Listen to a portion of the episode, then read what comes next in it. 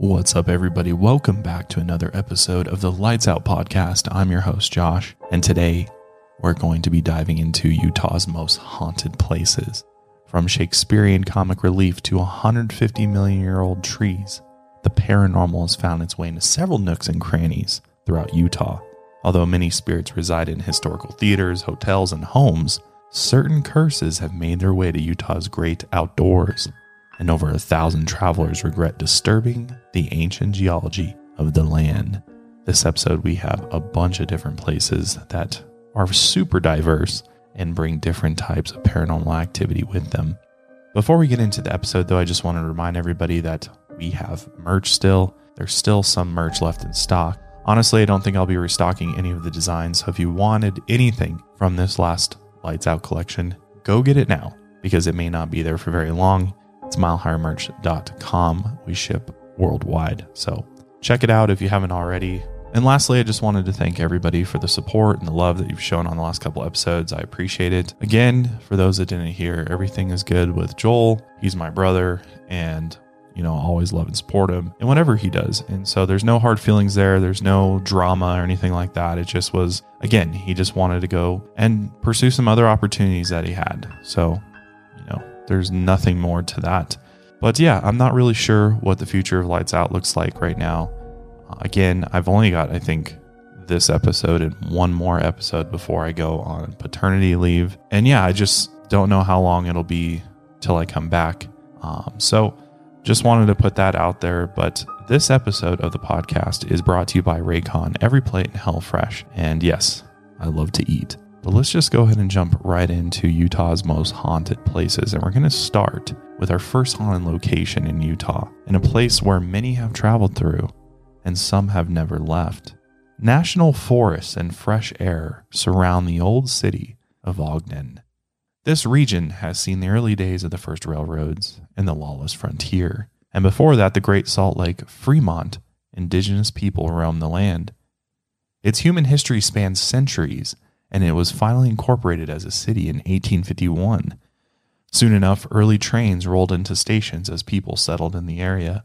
As the Transcontinental Railroad completed its tracks across the continent, Ogden welcomed visitors and settlers into Union Station.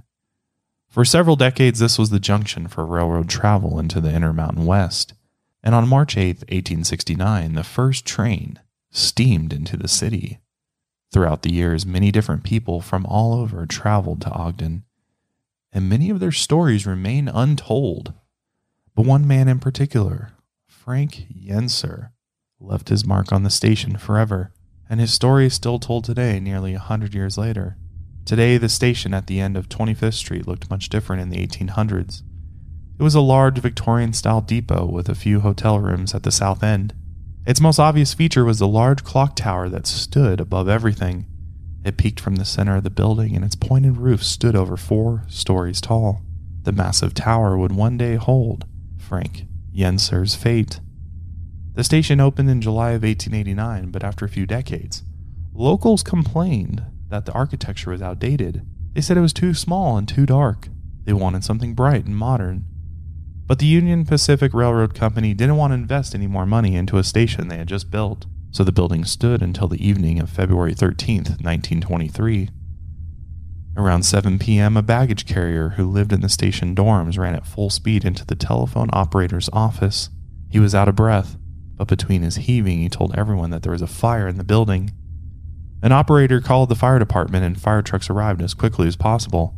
But by then, the flames had engulfed almost half of the building. Flames tore through the roof and blew out windows, and ash fell from the sky. Supposedly, someone was ironing a pair of pants on the evening of the fire. The iron got too hot and caught the pants on fire, leading to half the building burning. By 2:30 the next morning, the fire trucks had finally extinguished the last bit of flame after 7 hours of work. Luckily, there were no injuries or deaths during the fire, as everyone had made it out alive. The people of Ogden got their wish. The ugly station was half destroyed.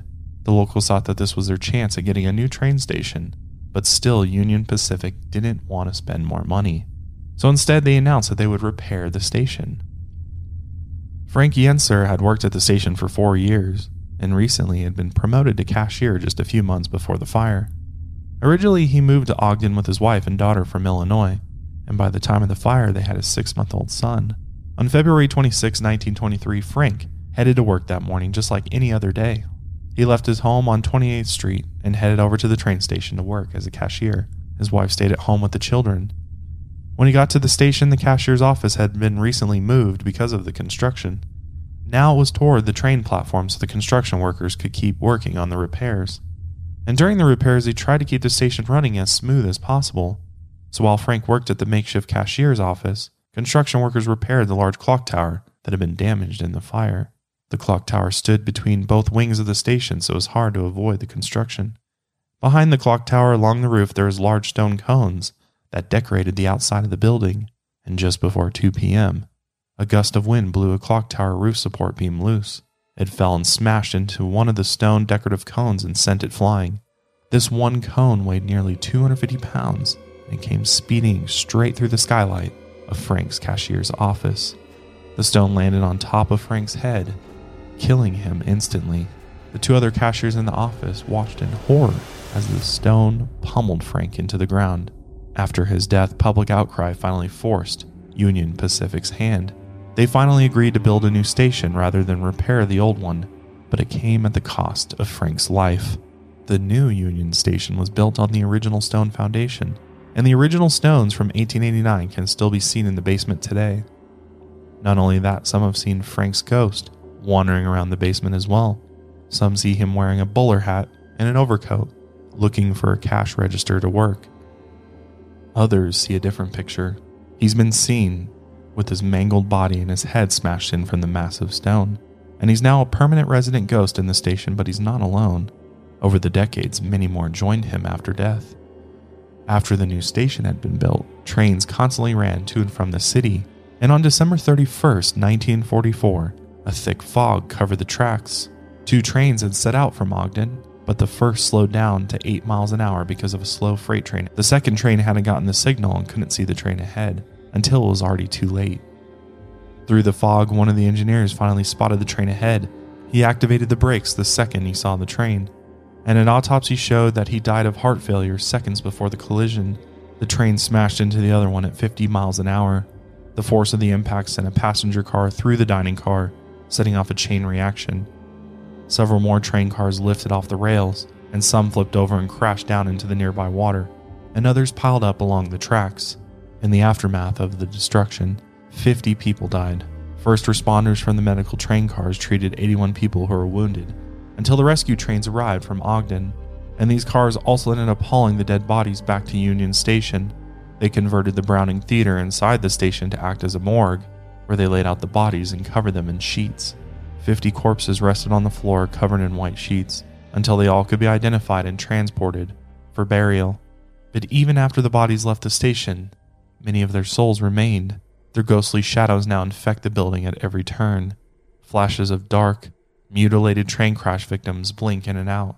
They dress in 1940s clothing and wander through the halls and offices, looking for a way to finally pass over to the other side.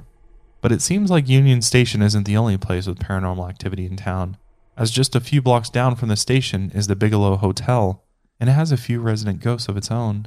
When the building was first constructed in 1927, it was known as the Ben Lomond, and it was the largest hotel in Ogden and still the second tallest building in the city with 12 floors. They made sure to cut the amount of floors just short of 13, for obvious reasons, but bad luck would still plague this building.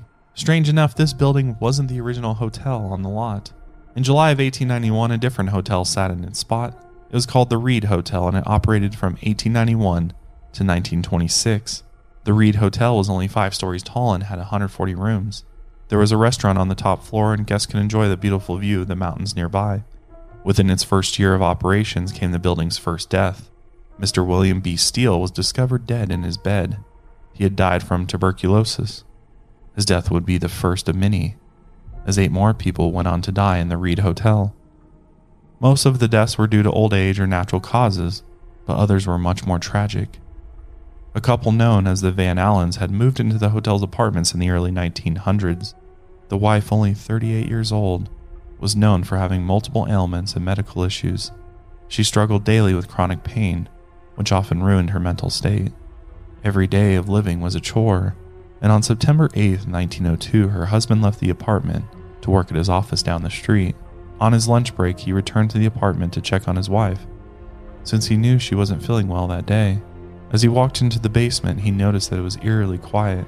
Usually, his wife was in the kitchen or in the living room, enjoying the radio or cleaning, but there was only silence. As he rounded the corner to the bedroom, he found his wife lying in bed. This wasn't unusual on the day she wasn't feeling well, but he immediately noticed the red blood sprinkled the wall behind her, and her pillow was soaked in blood.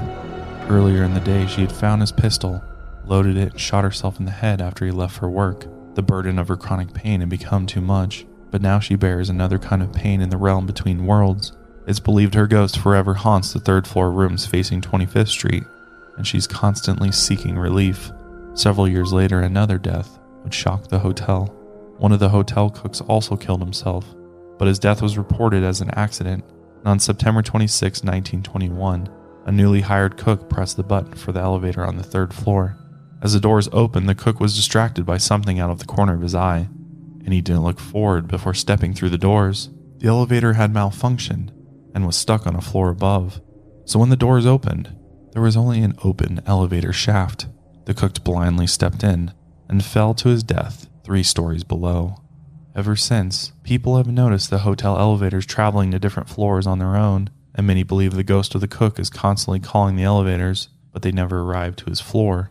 A few years after his death, the Reed Hotel was almost completely demolished in 1926, but the foundation of the original hotel remained. A new hotel took its place, and it was named the Bigelow Hotel. Its grand opening was on June 3, 1927, and at the time it was the largest building in town. It had 350 guest rooms, each with a private bathroom. It also had 11 dining rooms and a coffee shop. These rooms each had their own theme a palace ballroom, an old Spanish business room, a Japanese tea room, and an Arabian styled coffee shop. It was a perfect place for Union Station travelers to stay and relax. And apparently, it was also a perfect place for their tragic deaths. Only two years after opening, on March 9, 1929, the Utah Canners Association hosted their convention at the Bigelow Hotel. And during the convention, Dan Rolland and a few friends went up to his hotel room on the 12th floor to have some drinks before heading to the ballroom for dancing. A man named Edward Spellman was one of the people invited. He had met Dan and his group of friends earlier in the day and started hanging out together. They all started slamming drinks and getting wasted in the hotel room. One after another, everyone tried to get as drunk as possible. The wife of one of the friends ended up having a little too much to drink, so she decided that she needed to lie down on the bed, while the rest kept raging. The others in the group left her while they headed to the ballroom to dance. And as the night dragged on and hours passed, Dan decided to head back up to his room on the top floor. As he put his key in the lock, he heard noises coming from inside, and when he swung the door open, he saw Edward sexually assaulting the passed out woman on the bed. He ran toward them, wrestled Edward off the woman and dragged him out of the hotel room. Edward reeked of liquor and his body felt like jello. He could barely walk and he slurred his words. Dan then decided to take him down to the lobby, but on their way to the elevator, Edward took a drunken swing at Dan and missed. His fist awkwardly flew into the wall next to Dan. This triggered him, so Dan immediately fought back, nailing Edward right on the chin with a clenched fist. Edward flew back across the room and cracked a skull on the wall behind him. As he fell down, a streak of blood covered the wallpaper. He died almost instantly, and Dan was later charged with murder but was acquitted. And long after the events, it's believed Edward's ghost still haunts the hotel's top floor. As for his hauntings, his victim of choice is any woman who's had a few too many drinks. Sometime after the murder, the hotel later changed its name to Ben Lomond after it was sold in 1933. And for many years, the hotel was quiet Nothing out of the ordinary happened, and no deaths were reported for several years. But that changed in 1939 when two men barged into the hotel elevator and demanded the operator take them to the top floor. Scared, the elevator operator could tell something was wrong with them. She tried to get them help in the lobby, but the men snuck into the elevator and pressed the button to the top floor. Once they got to the top, the men ran to the window at the end of the hallway, and one after the other they leaped to their deaths, plunging a hundred feet down to the street below and it was later revealed that both men had just recently lost their jobs. The Great Depression had started 10 years before, and in 1939, it was its last year, but the men couldn't take it anymore. Their financial ruin pushed them over the edge, Some have claimed that the two men dressed in 1930s clothing have been spotted getting on the elevators to the top floor. After their deaths, the last recorded suicide in the hotel is July 16, 1951.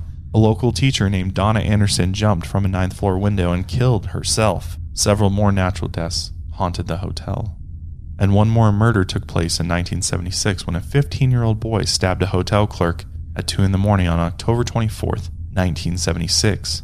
The boy had brutally stabbed the hotel clerk 44 times, and it was clear there was something about the hotel that made its guests violent and suicidal. Out of all the recorded deaths in the hotel, several more ghost stories have floated around the internet. Their deaths can't be found in newspapers, but the stories live on. The most popular ghost story tells of a bride who stayed there on her honeymoon. And during their first night there, the bride drowned in the bathtub of room 1102. And not long after her death, her son arrived to gather her belongings after her body was removed from the bathtub. He stayed in the adjacent room 1101, and after collecting the last of her things, he was so distraught that he committed suicide. His spirit wanders the 11th floor, always searching for his mother. The 11th floor is also where another woman came to live in the 1940s. She waited for her son to return from war. For years she waited, but her son never returned, and she was never informed that he had died in Japan. It's said that she kept waiting until she died from a broken heart, and ever since the front desk workers have reported phone calls coming from unoccupied rooms on the 11th floor. Some have smelled old fashioned perfume in the hallways, cold spots, and the disembodied voice of an older woman. It's believed the woman is still there on the 11th floor, waiting for her son to return from war, and her soul will wait for an eternity. Ghosts like these fill the paranormal lore of Ogden, and its oldest buildings continue to house the spirits of the dead. It's believed that many of them are only searching for their own peace, but a few others are out to terrorize the travelers and tourists who come through the city. This hotel and Union Station seem to be the biggest paranormal hotspots around but it's not the only train station that's haunted. We're going to get into the ghost known as the Purple Lady at Salt Lake City's Rio Grande train station right after this break. Lately, I've been listening to a lot of Theo Von's podcast and lots of new music that's been coming out, and it's been great. And one reason it's been great to listen to is because I have my Raycon wireless earbuds to use. Raycon's everyday earbuds look, feel, and sound better than ever. With optimized gel tips for the perfect in ear fit, these earbuds are so comfortable that they will not budge. Trust me. Raycon's earbuds are the only ones that I'll sleep in. They fit my ear so perfectly that I can lay on my side or either side, and I never wake up with my ears being really sore like with other earbuds. And honestly, you forget that they're even there. They're that comfortable. Raycons give you 8 hours of playtime and a 32 hour battery life, and Raycons are priced just right. You get quality audio at half the price of the other premium audio brands. It's no wonder Raycon's everyday earbuds have over 50,000 five star reviews. Some of my other favorite features are the noise isolation that they provide. Just help block out some of that noise. My other favorite feature is awareness mode, which is great. It's an awesome feature for those that want to know what's going on around them while also still listening to their audio. It's great for people that go on walks or jogs and people that ride public transportation. I mean, it still allows you to know what's going on, but you can still listen to all your music podcasts or audio. It's amazing. So go to buyraycon.com slash lights out today to get 15% off your Raycon order. So my next two sponsors are HelloFresh and EveryPlate.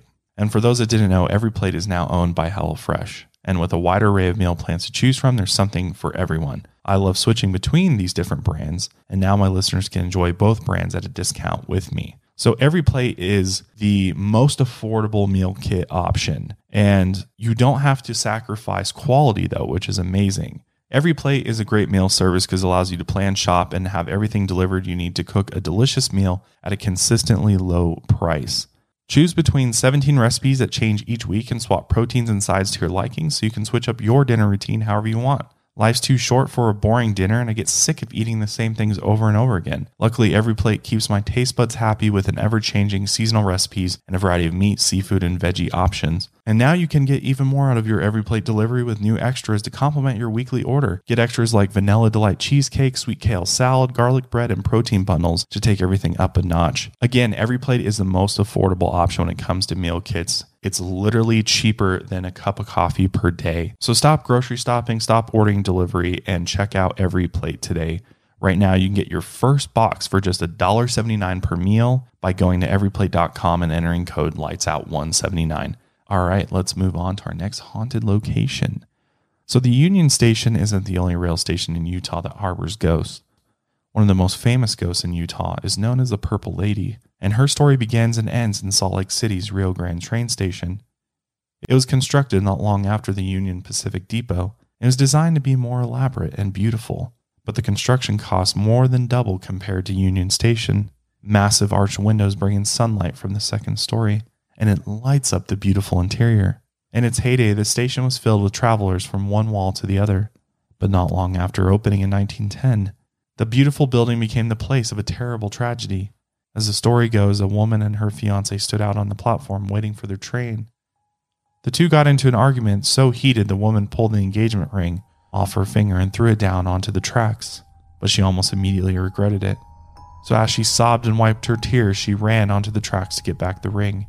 She was so distraught that she couldn't hear her fiance or the other people warning her not to go onto the tracks. As she bent down to look for it, an oncoming train hit her and killed her immediately. Ever since, the famous ghost of the Purple Lady has been seen all over the train station the first sighting was back in 1947 when a female passenger stopped to use one of the station's restrooms, and as she opened the door to a small bathroom, a woman wearing a purple dress and a large purple hat stood there staring at her. Her style looked like she had come right out of the early 1900s, and with wide eyes, she stared at the passenger before disappearing into thin air. And she's been mostly seen in the women's restrooms, other times she's seen in the restaurant on the main floor. And after the restaurant closes for the day, employees have claimed to hear the footsteps of high heeled shoes walking across the floors. Security guards have also heard footsteps on the mezzanine late at night. When they went up to check, though, there was no one there. One security guard even felt an invisible entity brush past him after hearing footsteps coming toward him. And others have spotted a man wearing early 1900s clothing following the Purple Lady, which might be her fiance. People believe he's constantly following her around, telling her not to go on the tracks. These two aren't the only ghosts in the city.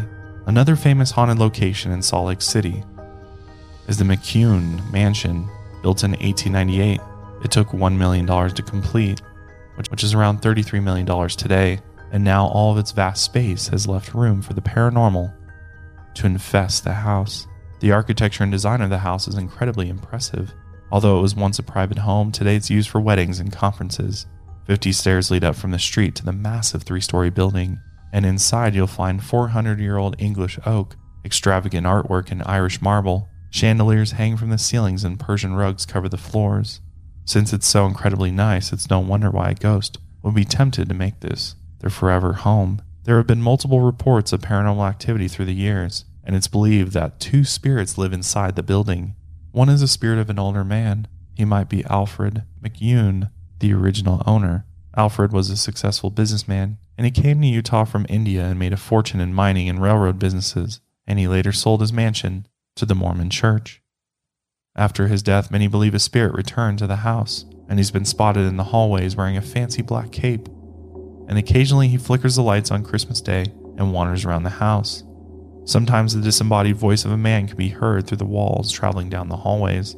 The other spirit is a 10 year old girl who's been spotted walking through mirrors inside the mansion. Some believe she uses the mirrors to travel between the world of the living and the dead. She's also been known to move objects around the house when people aren't looking, but luckily both of the ghosts seem to be harmless, at least for now. So, over in Logan, Utah, locals have experienced a popular ghost of their own, and it's one who's known for his performances. Down Center Street, the Caine Lyric Theater stands out with its colorful marquee. It's become a landmark in the city, but not just for its unique look. It's also known for a famous ghost that haunts the inside.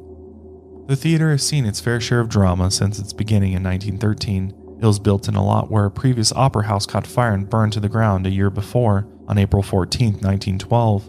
Strange enough, that's the same day that the Titanic sunk. And Logan, Utah might have been the only city in the US where the newspaper's front page didn't read, Titanic sunk. Instead, it reported the theater fire, and a year later, the Caine Lyric Theater rose from the ashes. That same year, a theater company came through with its production of Hamlet, and the ghost that would haunt the theater was one of the cast members at the time. In one of the scenes with Gravediggers on stage, Gravedigger number 2 is getting more laughs than Gravedigger number 1. Night after night, Gravedigger number 1 couldn't stand the other guy getting the spotlight. and a violent jealousy began to build. After a few more nights of production, people noticed that Gravedigger number two, Everett Jones, wasn't showing up to work anymore. Everyone in the theater department has their own story about what happened, but many believe that Gravedigger number one killed Everett after tension had grown over who was getting the most laughs. Some even reported that the actor was seen carrying a fresh new skull on stage as part of his costume. Some believe this was Everett's skull that swung around his hip. Ever since his death, people have seen and heard strange things around the theater. A disembodied giggle or quiet applause has been heard coming from the balcony where Everett used to sit and watch the other performances. Others have seen the chandelier near the balcony swing back and forth with no one around. Late at night, when the theater is closed, employees have seen a man walking through the foyer. When they check the doors, they're locked and they can't find anyone in the theater. The box office workers have also reported seeing a man on the stairs after close, but after police were called, they swept the property, but no one was found. The company's stage manager, Chris Bushman, is often the first one in and out of the building. One terrifying experience was when she was closing the theater and turning off the last few lights. One night after flipping the switches, she headed up the stairs to leave, but the lights came back on in the exact order that they were turned off. She thought maybe she hadn't pressed the switches hard enough, so she went back down and turned them off again. But once again, the lights came back on. Everett isn't known for being malicious. He's never hurt anyone, so most think he's friendly. But just his presence is enough to scare the living shit out of anyone who goes into the theater. Instead of getting laughs like he used to when he played Gravedigger number 2, now he only gets screams of horror, especially from the people who remain in the theater after dark. And the last haunted location in Utah we're going to cover today is the curse of the Escalante Petrified Forest. Before we do, I thank our last sponsor for today. So, as you probably can tell, I love to eat, I love to cook, and HelloFresh has made it super easy to do both every single week. HelloFresh is my favorite meal kit company out there. And they allow you to choose from 55 plus weekly options featuring pre portioned high quality ingredients picked at peak ripeness. HelloFresh always delivers fresh quality produce from the farm to your door in less than a week. And I gotta say, I've been using HelloFresh for a long time. I've never had any rotten produce, and all their meats are of delicious quality. Never had any issues with my meal kits from them. You can select meals from the Taste of Summer series that are sure to become everyone's new favorites, like the Old Bay shrimp and sausage boil. Mmm, family style grilled steak lettuce wraps. HelloFresh is a great way to learn how to cook as well. They have foolproof step by step recipe cards, meaning a joyful cooking experience in a stress free summer. Plus, HelloFresh cuts back on the time spent in the kitchen with meals ready in about 30 minutes or less. You can even customize your dishes with Hello Custom by swapping out one protein or side for another, upgrading for a more luxe experience, or even adding protein to a veggie meal. This means more choices, more variety, and more meals truly tailored to you. I love this feature because I oftentimes like to add chicken to most pastas, and the ability to do that is amazing. Plus, HelloFresh is 72% cheaper than dining at a restaurant and is even cheaper than grocery shopping, which is more money back in your pocket. So if you haven't tried out HelloFresh yet, I don't know what you're doing. Try out HelloFresh, every plate. They're all amazing at all different and affordable price points. So go to HelloFresh.com slash lightsout16 and use code lightsout16 for up to 16 free meals and three free gifts. So most ghost stories usually involve old haunted buildings with histories that date back centuries but occasionally the paranormal terror can manifest in places of nature. And if there's one thing about Utah, it's that it has plenty of regions filled with the great outdoors, and the spirits of nature date back further than human nature. The Escalante Petrified Forest State Park is a beautiful, underrated park where people go to camp, kayak, hike, and take pictures. It's most known for its petrified wood and dinosaur bones that date back over 150 million years. All around the park, you can find ancient petrified tree trunks along hiking trails. And millions of years ago, this plateau was located on a floodplain. When surges of water tore through the land, the water would rip massive trees from their roots. Over time, the trees were buried in mud. And since they were exposed to oxygen, the trees petrified over millions of years instead of decaying. Minerals seeped into the wood and gave the tree trunks colors of red, orange, white, and purple. The petrified wood is so beautiful that the visitors often want to take some home with them. But it is illegal to remove them from the park. And not only is it illegal, many believe there's an ancient curse connected to the wood. And if you remove it from the park, bad luck will curse you for as long as you have possession of it. Since the 1930s, people have taken small pieces have reported broken bones and violent car accidents only days later. Someone's motorhome also caught fire and burned to the ground. Every year, these people send dozens of letters to the park along with a package containing the piece of petrified wood that they took. In the letters, they begged the park workers to return the piece of wood to its proper place. There's an exhibit in the park dedicated to the accursed visitors. It's called The Mystery of Conscience Wood. The stories of the thieves fill the room with tales of prison, divorce, medical problems, losing their jobs, and even death. One thief described how it was difficult to smuggle the piece out of the park, and ever since, nothing in his life had gone right. Many believe that returning the stolen wood to its original spot would reverse the curse, but others believe that they will be cursed until death and unfortunately, it's against policy to return the rock to its spot. Since the park thrives on scientific study, it ruins the scientific value if any artifact has been moved, so they've piled up the rocks in a field nearby. In the museum room, there's a binder of nearly 1,200 pages of letters. They're called the Conscience Letters, and the earliest one dates back to 1935. Every letter is about a visitor regretting their decision to take a piece of petrified wood, but many think they got what they deserved. They could have easily purchased a legally collected piece of petrified wood from several nearby businesses, but instead they decided to steal, and now they're sentenced to a life of misery. But with that, that concludes our episode on the haunted places in Utah. Have you been to any of these places? I haven't personally, but whenever I get time to visit Utah, I'm definitely going to be checking some of these places out. Let me know if you've had experiences at any of these places in the comments below if you're watching on YouTube or send me a message or tweet or comment at Lights Out Cast on all other social media platforms. I hope you enjoyed this episode of Lights Out, and I will see you next time. Until then, lights out, everybody.